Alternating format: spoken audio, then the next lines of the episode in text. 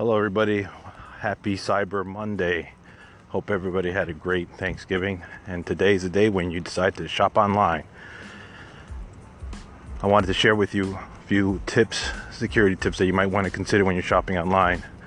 First, um, if you're going to be shopping online, anytime you shop online, you should be using the same computer all the time. That way, if your uh, security settings are set correctly, you'll get an alert whenever somebody uses your account from a different computer. Another security measure you could use is to use one credit card to do, do online purchases. That's all you need.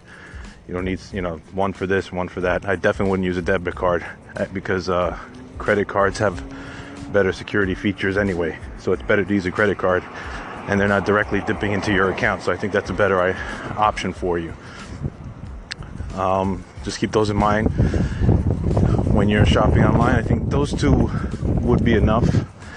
Uh, you can do is purchase one of those uh, gift cards that are like credit cards. They can buy anything, buy that first, and use that to shop online. So that way you're not actually putting your real account information online. I think that would be a better option as well. So I think I'll give you guys those three.